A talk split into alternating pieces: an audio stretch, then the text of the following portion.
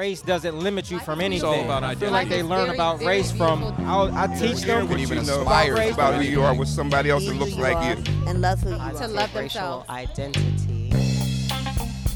Thank you, In My Skin listeners, for joining us once again. I'm your host, Medina Jackson, Director of Engagement for the Pride Program, bringing you part two of my conversation with mother daughter duo, Dr. Aisha White, Director of the Pride Program, and writer, social justice educator, and Milken Family Foundation Teacher of the Year Award winner for the state of Pennsylvania, Jamila Rice. Enjoy.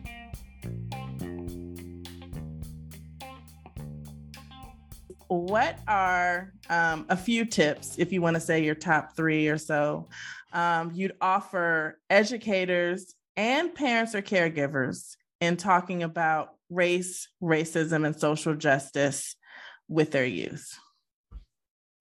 Yeah, so I'll start if you don't mind, Jamila. Um, and um, again, full disclosure, this is not anything new. It's something that I actually practice in my professional development sessions. And what I've come to is um, trying to help educators and parents understand that it's important that you look at these conversations ha- that you have with children in three different ways or, or from three different angles. The first is being proactive what are some things that you can do to begin to have conversations with them before they um, experience misunderstandings or before they have negative experiences and so finding ways to begin that conversation even before a problem kind of emerges either at home or at school and then the second obviously is how can you be responsive in ways that are helpful useful educational for children so thinking about in advance how you might respond if your child says something that's racist or if your child says something that represents them being racialized. So thinking about, you know, how to take a deep breath, make sure you don't show any kind of emotion and engage in a conversation with them about this just like any other conversation you would have so that they understand this is normal for us to be having this conversation. And then thirdly is reflective and I'd say thirdly, um, but reflective does not come last. Reflective becomes first. So the first thing you need to do is reflect on your own racialized experiences, your racial history, your racial narrative, so that you are more aware of your own ideas, experiences, and how you respond to things. And then on top of that, when you do that, you actually have some foundation for starting that conversation with your child or with your student. So those are the three tips that I would give. Beautiful. You can only uh, talk about what you've thought about, read about, and reflected on yourself, right? Right. Jamila, how about you? Actually, I mean, I, th- I think that what um, mom shared applies to teaching as well. Most definitely, especially that third one, that that be reflective being number one.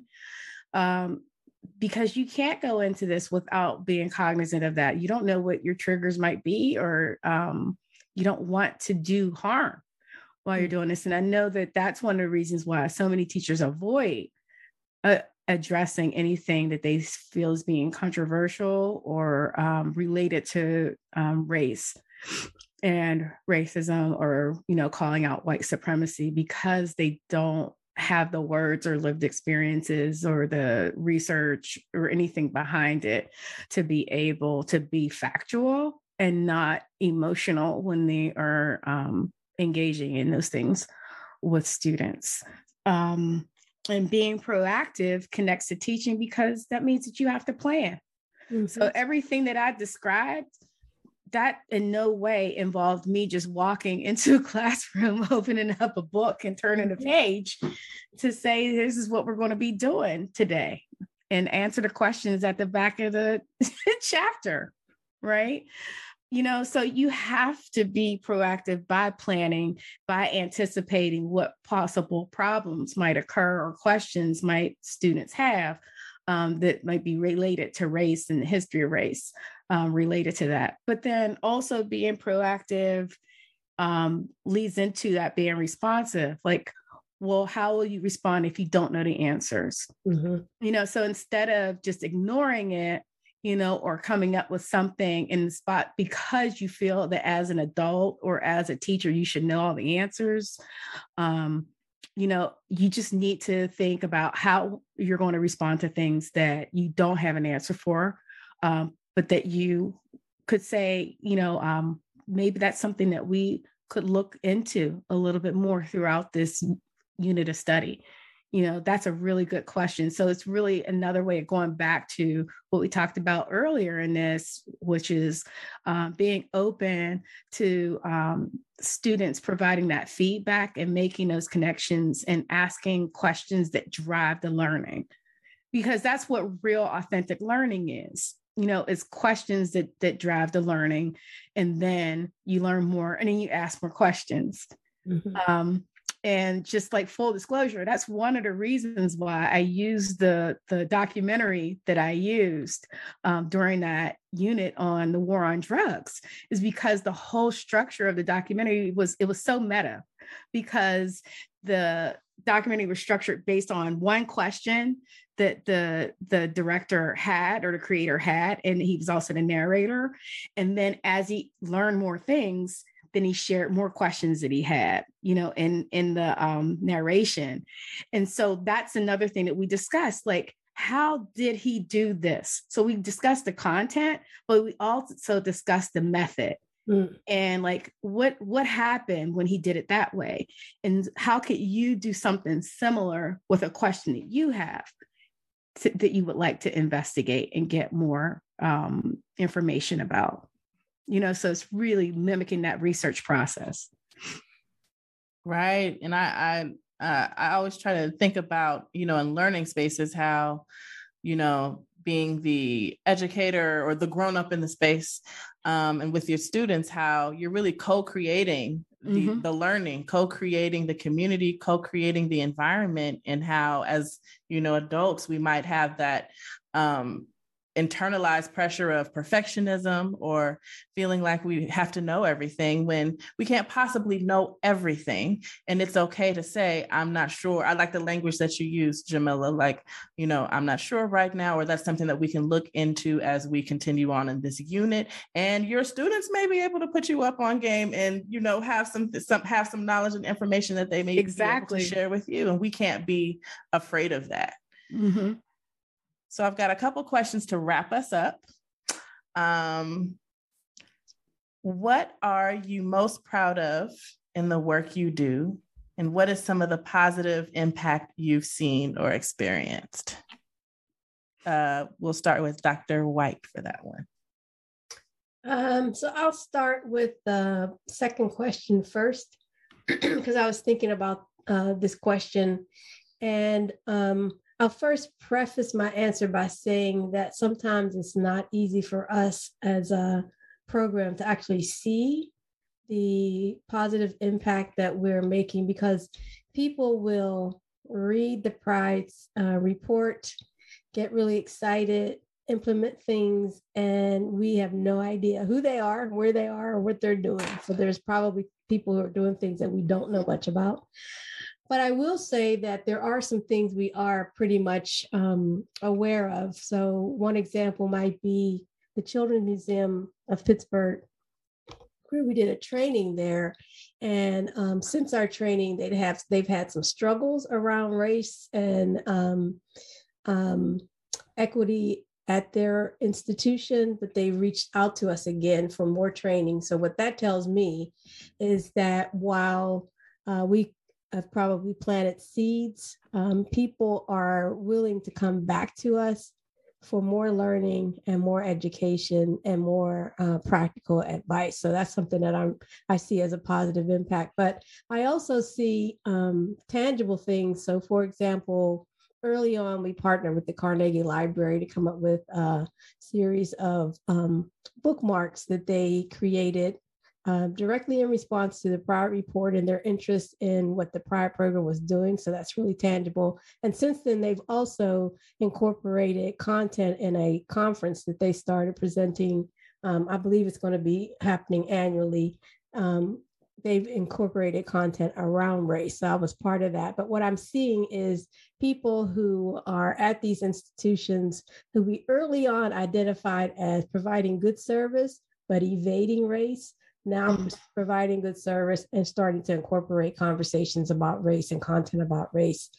And I would add um, Trying Together as um, another really good example of that, since we've been working with them for going on almost two years with professional development as well as other things that they're doing, so they can actually um, elevate what staff are able to understand and do, and then spread that around um, countywide. and then the last example I'll give is positive impact is the interest that people have expressed in various of our strategies. So, for example, the virtual speaker speaker series that you now manage, Medina, we've gotten interest from people across the country and also outside the country. And so we know that that means that um, our message is being um, our message is reaching people uh, outside of the US, which is really impressive. And then lastly, um, our current work with a Philadelphia based organization, First Up, which means that now we are at both ends of the state uh, doing really good work with them around professional development. Um, for their educators in the Philadelphia region. In terms of um, what I'm most proud of, you know, there are a lot of things to be proud of, but I think that the thing that I'm um, that came to mind as being something that I'm most proud of is our training model. And the reason for that is because um, we can't force people to accept our entire training model, our entire pride training model, but we do encourage people to um, take it on as part of their training. And the reason that's important is because uh, I believe that there are few early education, training, or professional development services that help people who are in early education understand the history of race and racism in America. So they might talk to teachers about how kids uh, recognize race, things they can do in the classroom, but they don't dig deep into the history. And the history is like critical to what we're trying to help educators understand. The second um, module in our training model focuses on the history of race and racism in the profession. And that means whichever Mm. profession is represented by the organization that we're working with. So for a group of folks like the, the Children's Museum, we talked about the history of race and racism in museums and in children's museums. In our work with an organization that does mental health services, we talked about the history of racism around mental health and how in the past, um, science, so-called or pseudoscientists created diseases um, uh, for Black people. And, you know, the thing that I've really found interesting is that early educators um, do not have a grounding in the history of race and racism in early care and education. And it's one of the most eye opening uh, modules in our training series. So I think that basically the, the whole idea of helping them be more grounded in understanding uh, race from a broader perspective so that they're able to make those connections is something that I'm really, really proud of. Amazing. I'm, I'm so glad you shared all of that. I'm like, yes, Right. I'm proud of those things too. like, we're doing amazing work out here. Yeah. Um, Jamila, how about you? Oh, um, I'm trying to think of something that um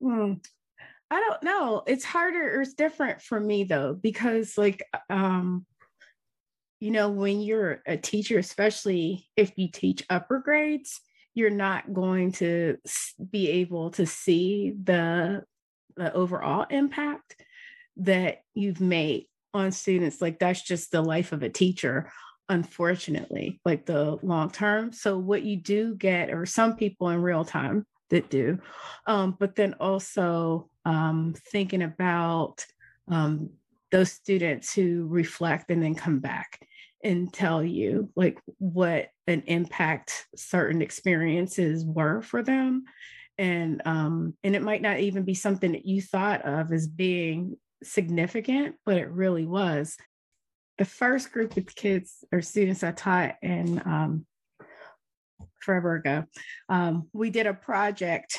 It was a poetry project.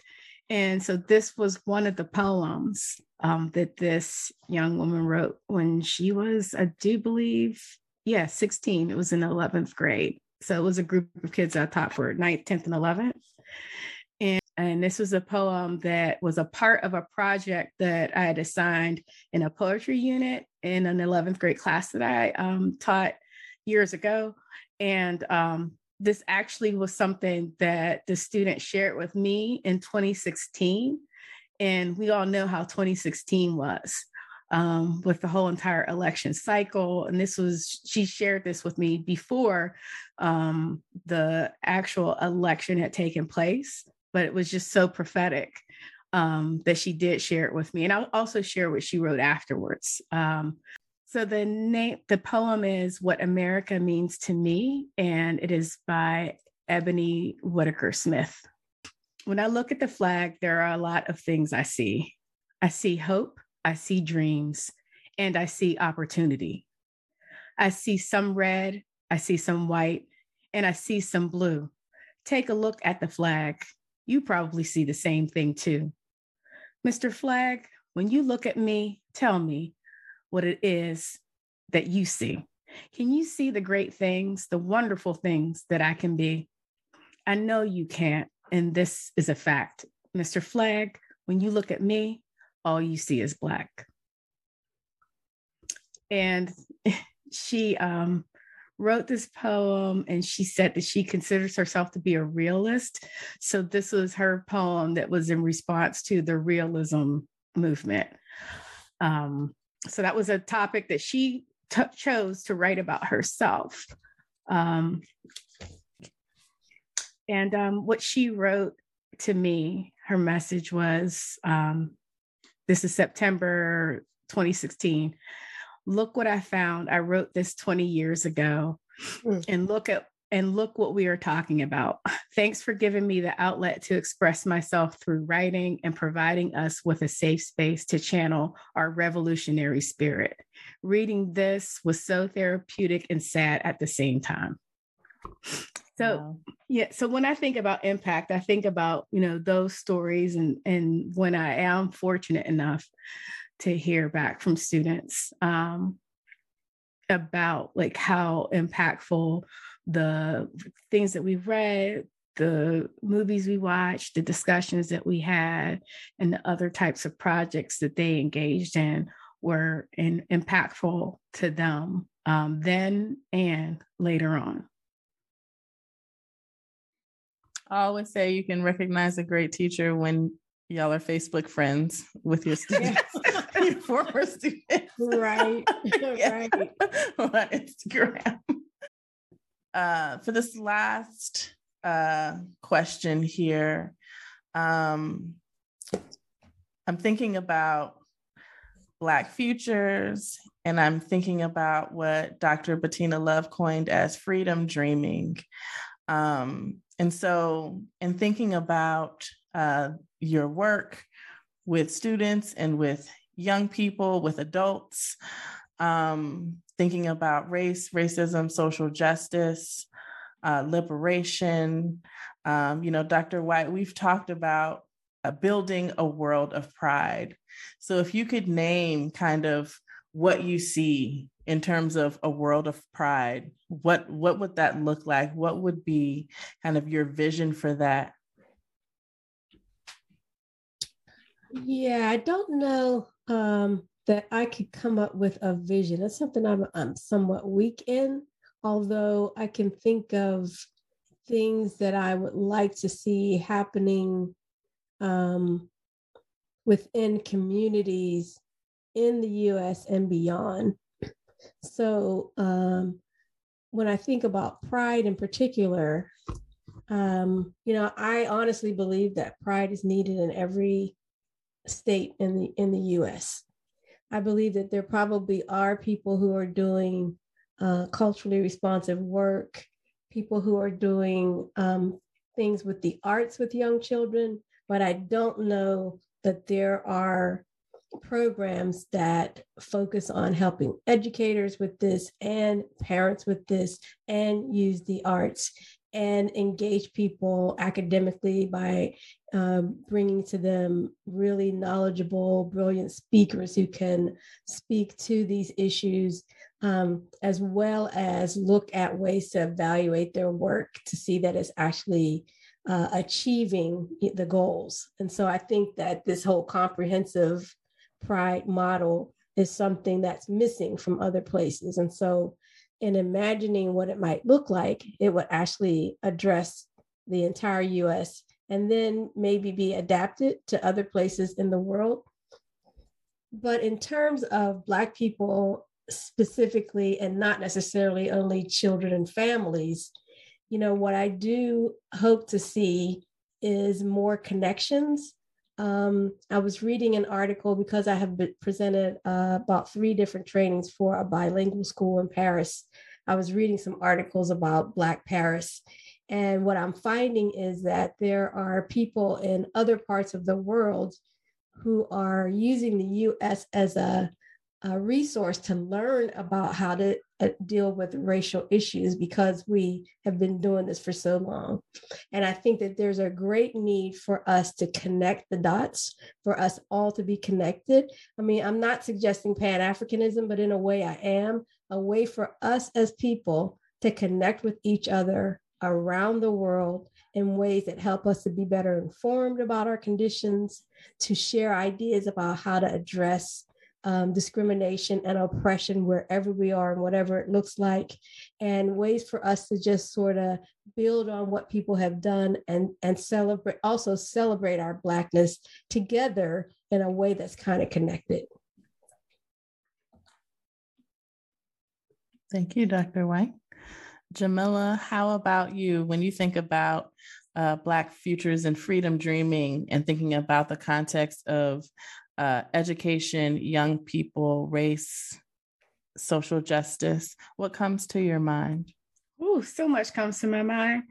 Look, um, it really does because uh, I'm going to try to figure out the best way to say this. Like over the entire arc of my like 20 plus years in um, K 12 education, um, there's been such a decline and the openness and creativity and a drive to connect learning to students in ways that start with the student that ask students you know what they're interested in what they think their information needs might be especially as we're talking about older students and building critical thinking skills in the ways that connect to um, that third part of the triangle that Gloria Ladson Billings talks about that critical consciousness. And it's that critical consciousness that I was always open to because of the way that I was raised in a critically conscious environment. You know, I was raised to, to question if something is not just. Um, but that's not what most people want our students to do in K 12 education. And so when you do teach students how to do these things, then you're going to expect that they're going to apply it where they are personally, locally, and immediately. And so that's one of the biggest reasons that we don't talk about as to why we don't teach um, students true critical thinking skills across the board, not just in our um, more marginalized um, environments and neighborhoods and schools, but also in more affluent environments because it's about teaching the school game and keeping order and control and not really teaching them how to question and be um, makers of of a, a better future. And so I just am so passionate about how we we need to tap into this resource that we have in our children. It is unconscionable to me that we're not involving them more in the solving of problems that we're dealing with um, on a day to day, year to year, decade after decade um, basis. And so that's one of the things that that makes me think of. It makes me think of how these big box um, educational um, publishing corporations, multinational conglomerates have completely taken over K 12 public education. Um, and then if we couple that with the, you know, what's happening in the, um, I guess in, in undergrad with uh, teacher preparation programs, how we're seeing fewer and fewer people going into the profession. Well, why would you go into the profession if all you're going to be doing is following a, a box curriculum that might even be scripted? You know, is that a reason to go into education? You to to study for four, maybe five years to pay all those fees for tests and things like that? No, you want to do it because you really want to engage with students and make a difference in their lives and the lives of all of the people that will come after them, you know, as a result of their existence on this planet. You know, we're affecting so many different generations with the choices that we make on a daily basis. And it's very frightening to me, the current state of what students are um, expected to know and be able to do that being based solely on these um, publications. Yeah, thank you, Jamila. Um, some of the things you said reminded me of um, something I heard someone said where they said that schools are a microcosm of society and that schools are containers. So if we want to see um, liberation mm-hmm. and change, then we need to change the container and change the shape of how we're educating our children. Um, so I want to wrap up with asking where can folks find you? And is there anything else you'd like to add? And if you um, don't want to be found, no, no, okay. what I, no, what I, what I would like to add though, because even though that's frightening, mm-hmm. there's still hope, and there's still hope in that you, but you have to be willing to um, deal with the pushback that you're going to get if you decide not to uh, blindly follow um, a prescribed um, unit of study that is not involving additional questions and supportive materials and experiences that are grounded in your particular students' interests, um, abilities, um, and uh, passions. You know so it, it you have you can find that balance. You can still make um, room for that within something that's prescribed. And that's something that Dr. Gholdy Muhammad talks a lot about in her Cultivating Genius book, as well as in all of her um, different um, talk series, is you know how to do this basically from scratch or with some of the outlines that she's provided. But then also if you are in a situation where you do have this box curriculum how can you teach it in a way that it's still speaking to the literary histories you know or the liter- literacy histories of um, your students that you have in front of you you know so there's a way to do it and people have shown the way but you have to be willing to do it. You have to have that drive um, and be willing and expect the pushback that you're going to get you know so you have to have those the, those results and you have to have that buy-in also from students and try to get it from families also you know talk to them about what you're trying to do and why you want to do it the way that you are um, so that they know that on the front end why their student might be studying or reading certain things and how it's going to help them to be um, better. You know, they always say college career and life ready, but that's how you do it. Thanks, Jamila. And oh, did you want to share any way, any space where people can find you? If oh, not, it's okay. Yeah. Um, people can find me on um, Instagram, Facebook. I'm just um and my email address probably would be the easiest way for people to find me. Um, and that's just my first name backwards at gmail.com. So A L L I M A J. All right. At Thank Gmail. Mm-hmm. Thank you. And Dr. White, is there anything else you'd like to add? And where can people find you? Yeah, as Jamila was talking, I was thinking about the parallels in early education. So she was talking about critical thinking what came to mind for me was the importance of teachers understanding that they can scaffold children's learning um, particularly about things like race. So there are some strategies that they can use. They might not be higher level, but they there are ways to take children beyond the way they're thinking, maybe in black and white. And so those same kinds of strategies do apply in early education. Que- asking children questions, allowing children to ask questions, those things apply to early education as well. So I don't want people to think that they are Mhm. just too advanced for um, young children because they're not. You never know until you try it, right?